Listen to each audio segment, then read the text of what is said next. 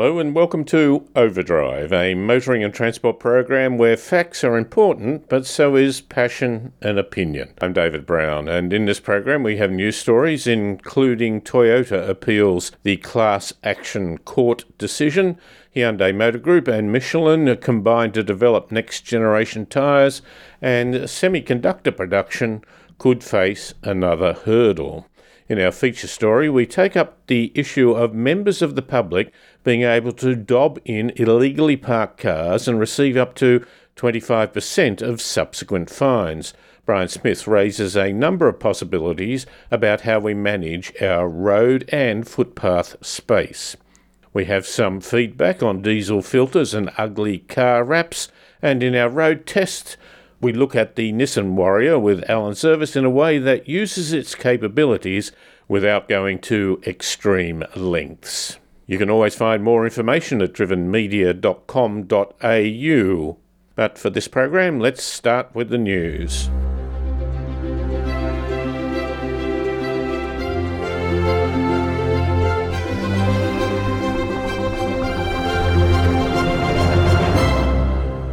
A court decision that could see Toyota have to pay $2 billion in compensation to drivers of some of their diesel vehicles has now been appealed by the Japanese car company in the Federal Court of Australia. More than 260,000 Hilux, Prado, and Fortuner models between October 2015 and April 2020 are affected. The issue is the diesel particulate filters part of the pollution control system. The filters trap the particulates, often thought of as the sooty part of the diesel exhaust. When the filters start to fill up with particulates, they have to be cleaned out. Unlike the backflushing of a pool filter or the washing of an air conditioner filter, the process in vehicles is to raise the temperature of the filter and burn the particulates into a less polluting form. Most cars do this automatically, but typically you need to run the car for more than just local trips. Toyota recommends that for the affected vehicles you run at 60 kilometres an hour or more for 20 to 30 minutes every 300 kilometres, which is a lot. If you haven't done this, a warning light may come on and you are advised to park the car, leave it running, and press a button to start the process. If there is insufficient burning of particulates in these vehicles, they might suddenly emit a large amount of white smoke and create a foul smell. Toyota says their appeal, quote, includes challenges to the factual and legal basis for the award of damages, particularly in circumstances where many of the group members did not experience the DPF issue. At the same time, we understand some customers have experienced inconvenience and discomfort from this issue. For this, we apologise. They go on to say, We have worked continuously since becoming aware of DPF concerns on an effective resolution for affected customers.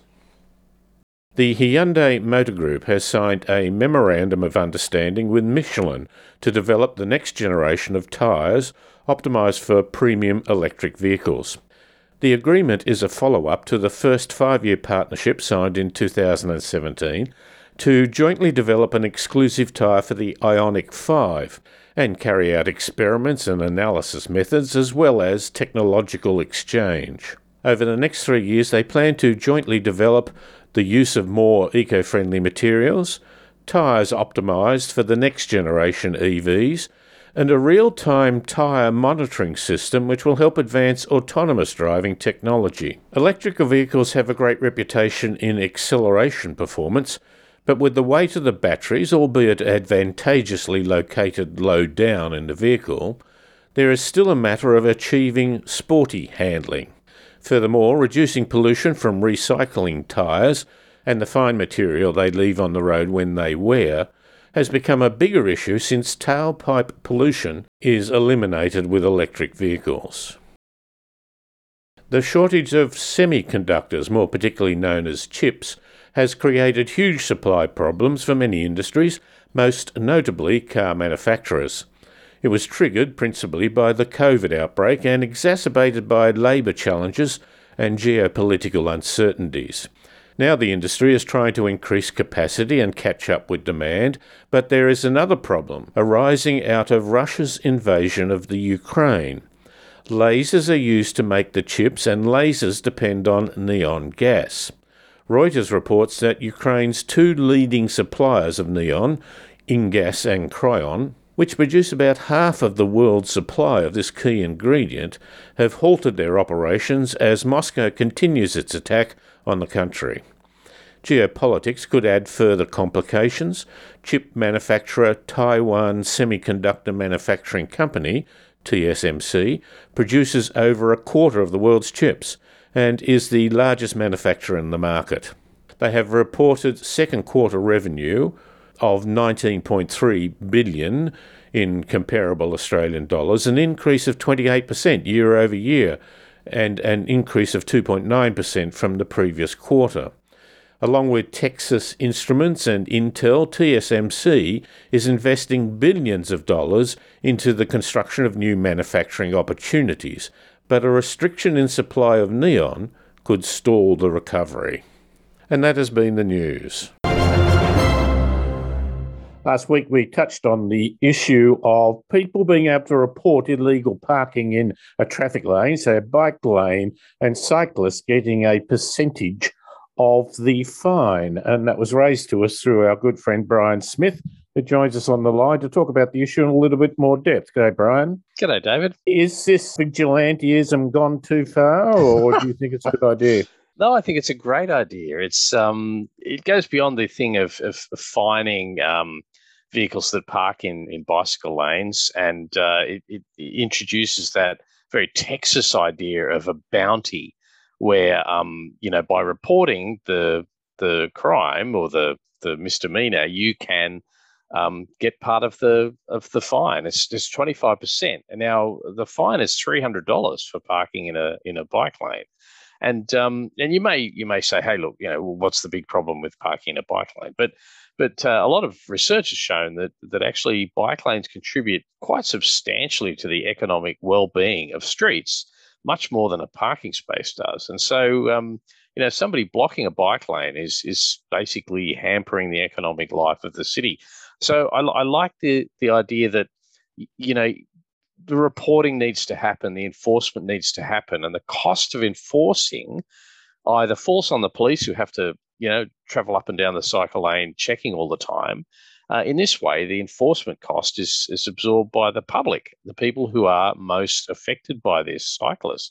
So, you know, you can take a photograph, upload it on an app, um, and uh, you know, not only does the, the person blocking the bike lane cop a fine, but in a very Texas sort of 10 gallon hat posse kind of way, um, you're getting part of that uh, of that bounty. And that, that word bounty, that's a, such a uh, it's like sort of Western American thing, isn't it, David? You can imagine you, we could set up a posse to go around, you know, a posse of cyclists to go around basically uh, earning these bounties. We could become bounty hunters. Even better, we could start a television program, The Bounty Hunters of the of Bicyclists. I believe there are certain television programs where bounty hunters go around. Now, we just need to, maybe we'd have to uh, fake it if necessary, get some sort of even more stronger aggressive response to this. That's the way, of course, of making television work. Well, David, if we're going to do reality, then it goes without saying that we're going to fake it all.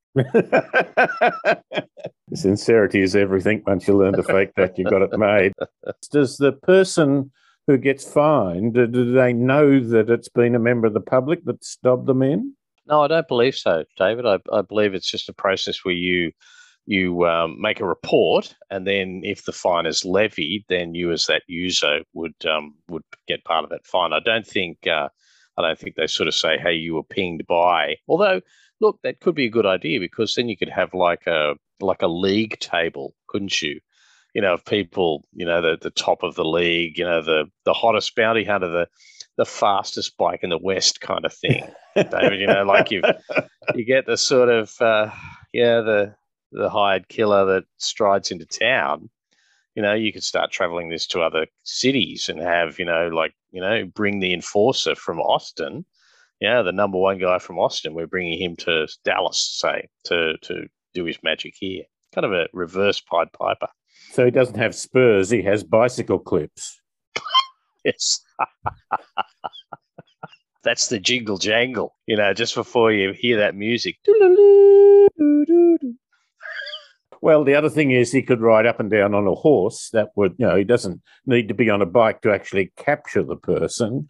But That's that would true. mean then you might have to mount a dash cam on the horse's head. That might be the way to do it. Yeah, yeah, David. I think uh, that'd be suitably American and Texan, wouldn't it? But I, I like the idea of the, you know, the the bicycle is the mechanical horse, David. I mean, it's the Okay. it's Hmm. the uh, I believe it was the bicycle is the last machine that people understand that you know you can you can understand a bicycle. Um, you know, when you get to an internal combustion engine, you know, it's a whole bunch of gewgaws and things under the bonnet that you don't want to know about. So um, I, I like the idea of the you know the bounty hunters uh, riding into town. You know, a bit like BMX bandits, I guess, if you're doing an Australian version. In fact, David, there's our hook, I think, because it cause, can then com- combine sort of parkour with uh, vigilantism. What's the Australian actress who made a name in?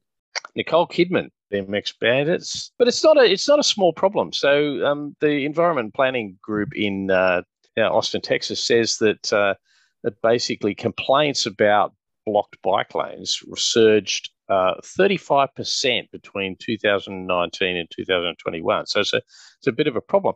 Associated with that, David, I've been watching something unfolding in, in uh, Auckland, New Zealand, which is a sort of similar thing. Hmm? So there's a bunch of car yards in um, in Auckland CBD, or just on the edge of it, and um, and they've they've been putting in sort of uh, cycle lanes and transit lanes for buses and such like.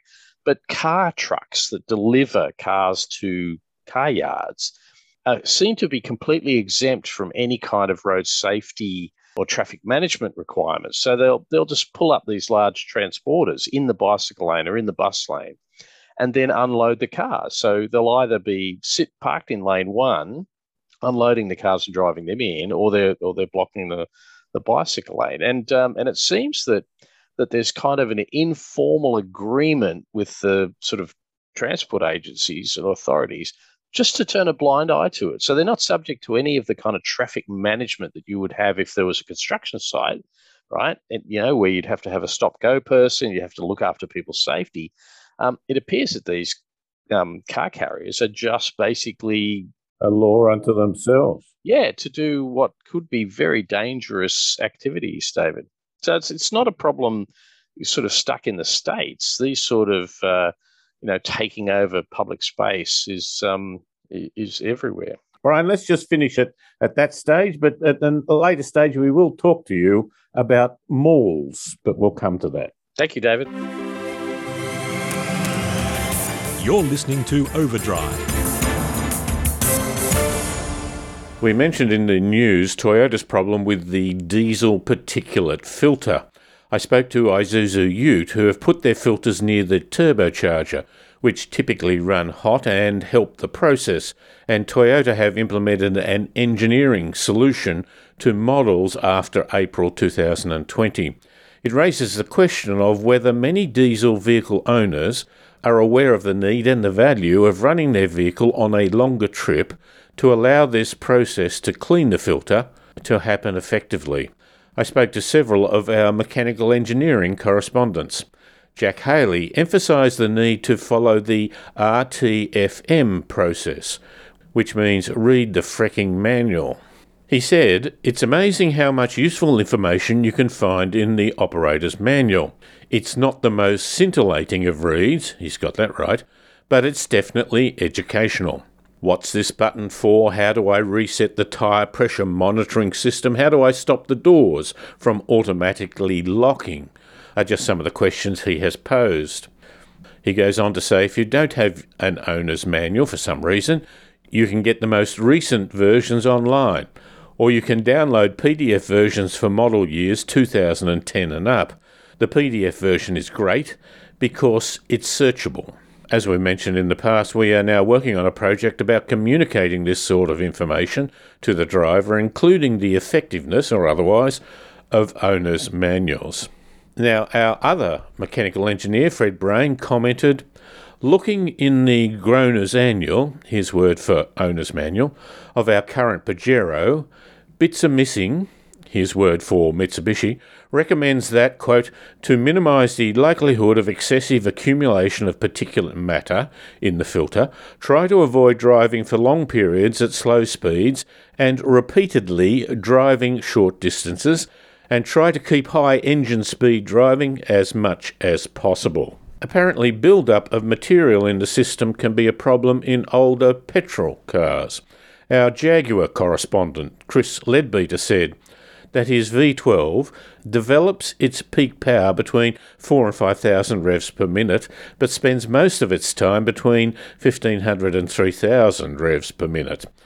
So he says it occasionally needs a, quote, Italian tune up. That is, to get the engine up to run temperature, then floor it in a couple of gears to blow out all that accumulated carbon and stuff. Makes it run much better. I am amazed at how you can change the colour of a car with a wrap. You, I don't know how they do it without wrinkles and gaps, but they people do. But people do it with matte paint, and there are quality issues about having a consistent colour.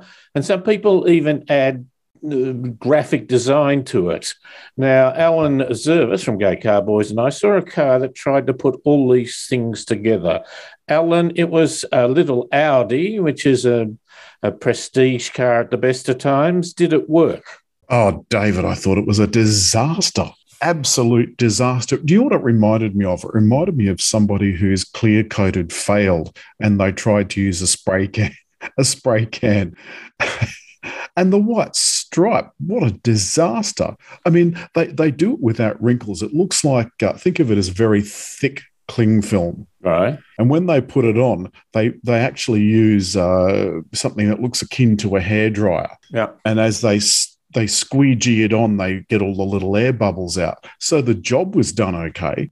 It's just that it looked it looked like a failed paint job. The colour, which was matte, which looks like an undercoat at the best of times, wasn't consistent though. On the side door, it looked like it had faded a bit, or, or others around it had faded at a different rate. And then you mentioned the GT stripe. This is not an elegant thin stripe or two stripes or something with a bit of style. Someone uh, wrote in, a Peter uh, Sheether, and said that he felt that the car had probably been left on the road when council were painting a bit of line marking there. Absolutely. A big, thick stripe. Do you know what it reminded me of? Uh, have you ever seen those memes on social media? Mainly in America, I think, but the machine's gone over a flattened squirrel. Yeah. That's what it looked like. Our artist in residence, Dean Oliver, sent me a photo of a Nigel Thompson painting, which had people painting white lines at a stop line or a set of lights and someone had died on the road and they'd painted over the top of that. Now, it was a painting, but I think it served the same principle, making the same point, perhaps a little more strongly. It gets back to the point of like, what on earth were these people thinking? It wasn't a new Audi by any means, it was probably 10 or more years old.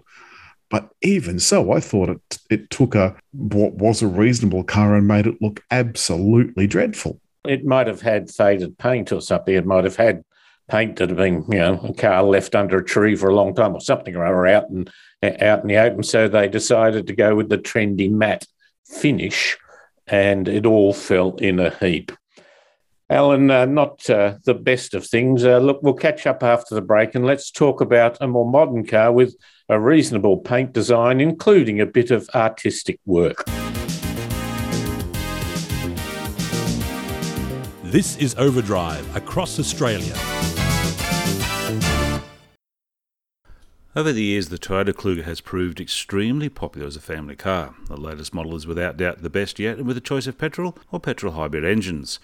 Hybrids work well for SUVs as they combine the benefits of excellent fuel economy with no range anxiety. We've previously driven the Grande, and this week we drove the entry level GX model. It's comfortable and spacious inside, especially for the front two rows has cavernous storage areas and particularly good legroom for middle row passengers. The GX also comes with fabric seats, LED headlights, three zone climate air conditioning, 8 inch central infotainment screen, wide Apple CarPlay and Android Auto connectivity. The hybrid system delivers a combined maximum power of 184 kilowatts and a smooth electric CVT that offers driver selectable normal, eco, and sport modes. Economy is claimed to be 5.6 litres per 100 k's, and we weren't too far off that on test. Price from $54,150 plus the usual costs.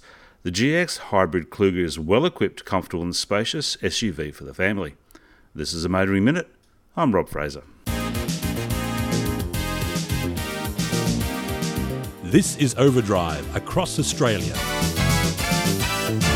Now we have Alan uh, Zurvas from Gay Car Boys back. And now I have been driving the Nissan Navara Pro 4X Warrior.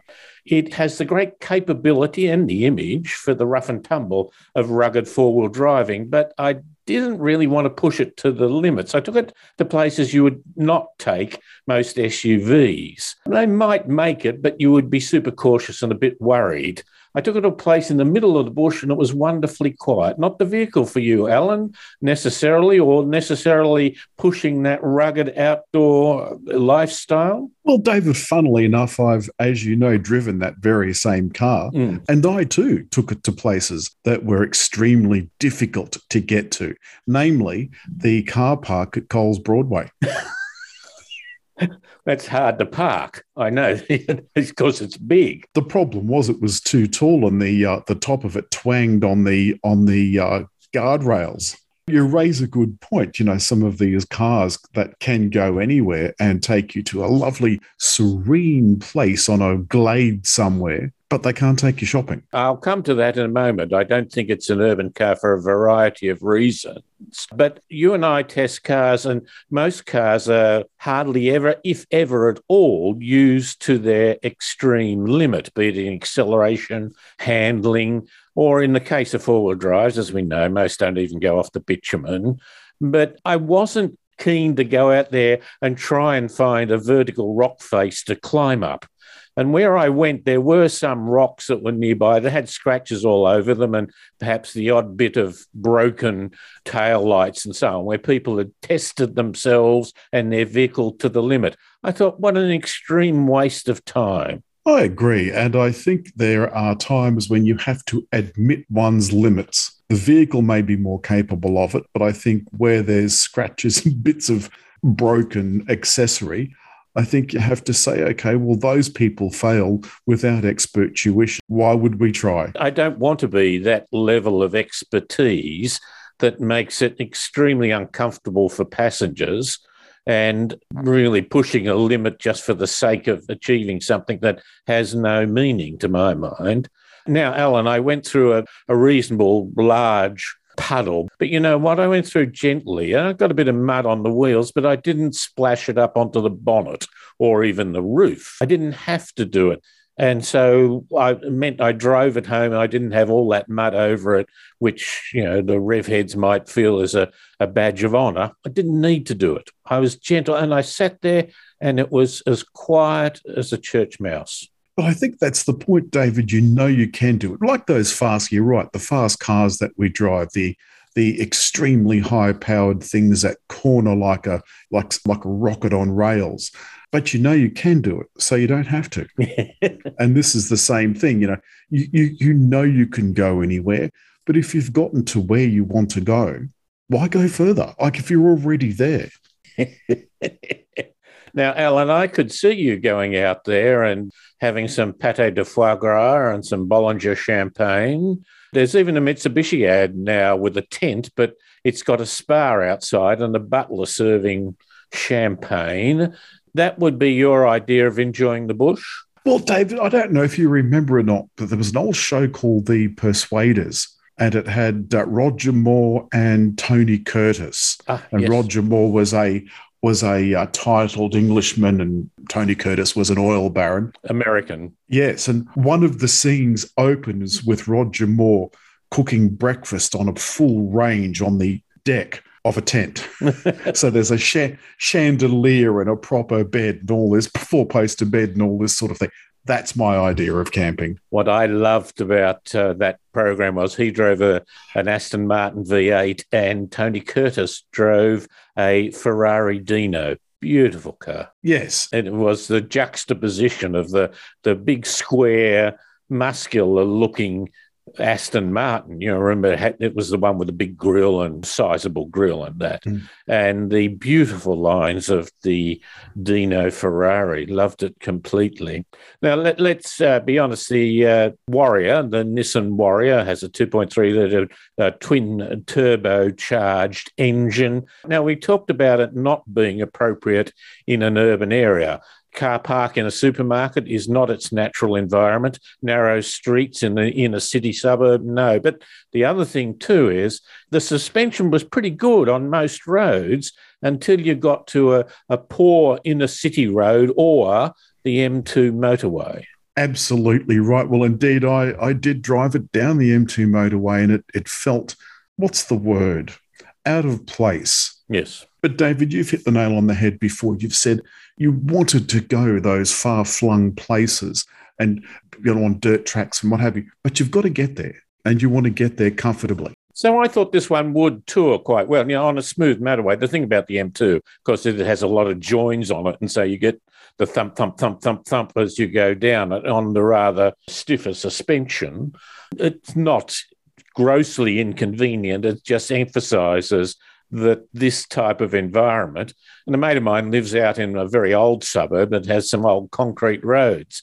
He could cope with them quite readily, but it would not be comfortable for the driver. No, but you know what it reminded me of? Uh, we went to a Rolls Royce do some while ago, and I was speaking to the man from Rolls Royce who was reminiscing about the 20s, 30s, where the explorers would get their special outfits from Savile Row or wherever it was.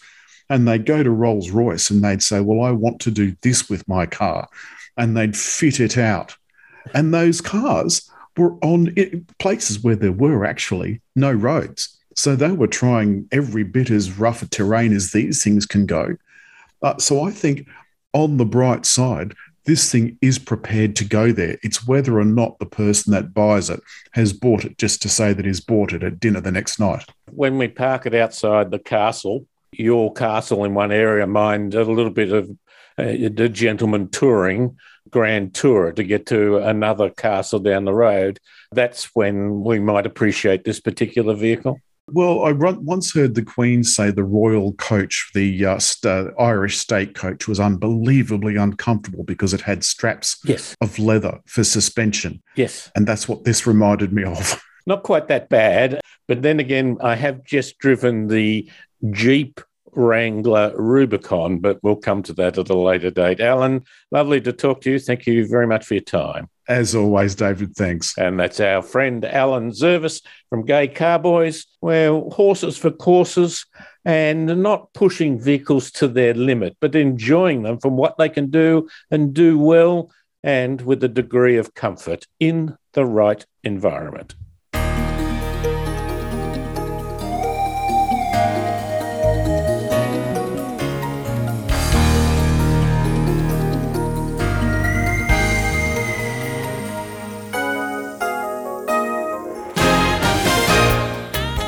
And this has been Overdrive. My thanks to Brian Smith, Alan Zurvas, Jack Haley, Fred Brain, Christopher Leadbeater, and Paul Just for their great help with the program. Overdrive is syndicated across Australia on the Community Radio Network. For more information, go to drivenmedia.com.au. I'm David Brown. Thanks for listening.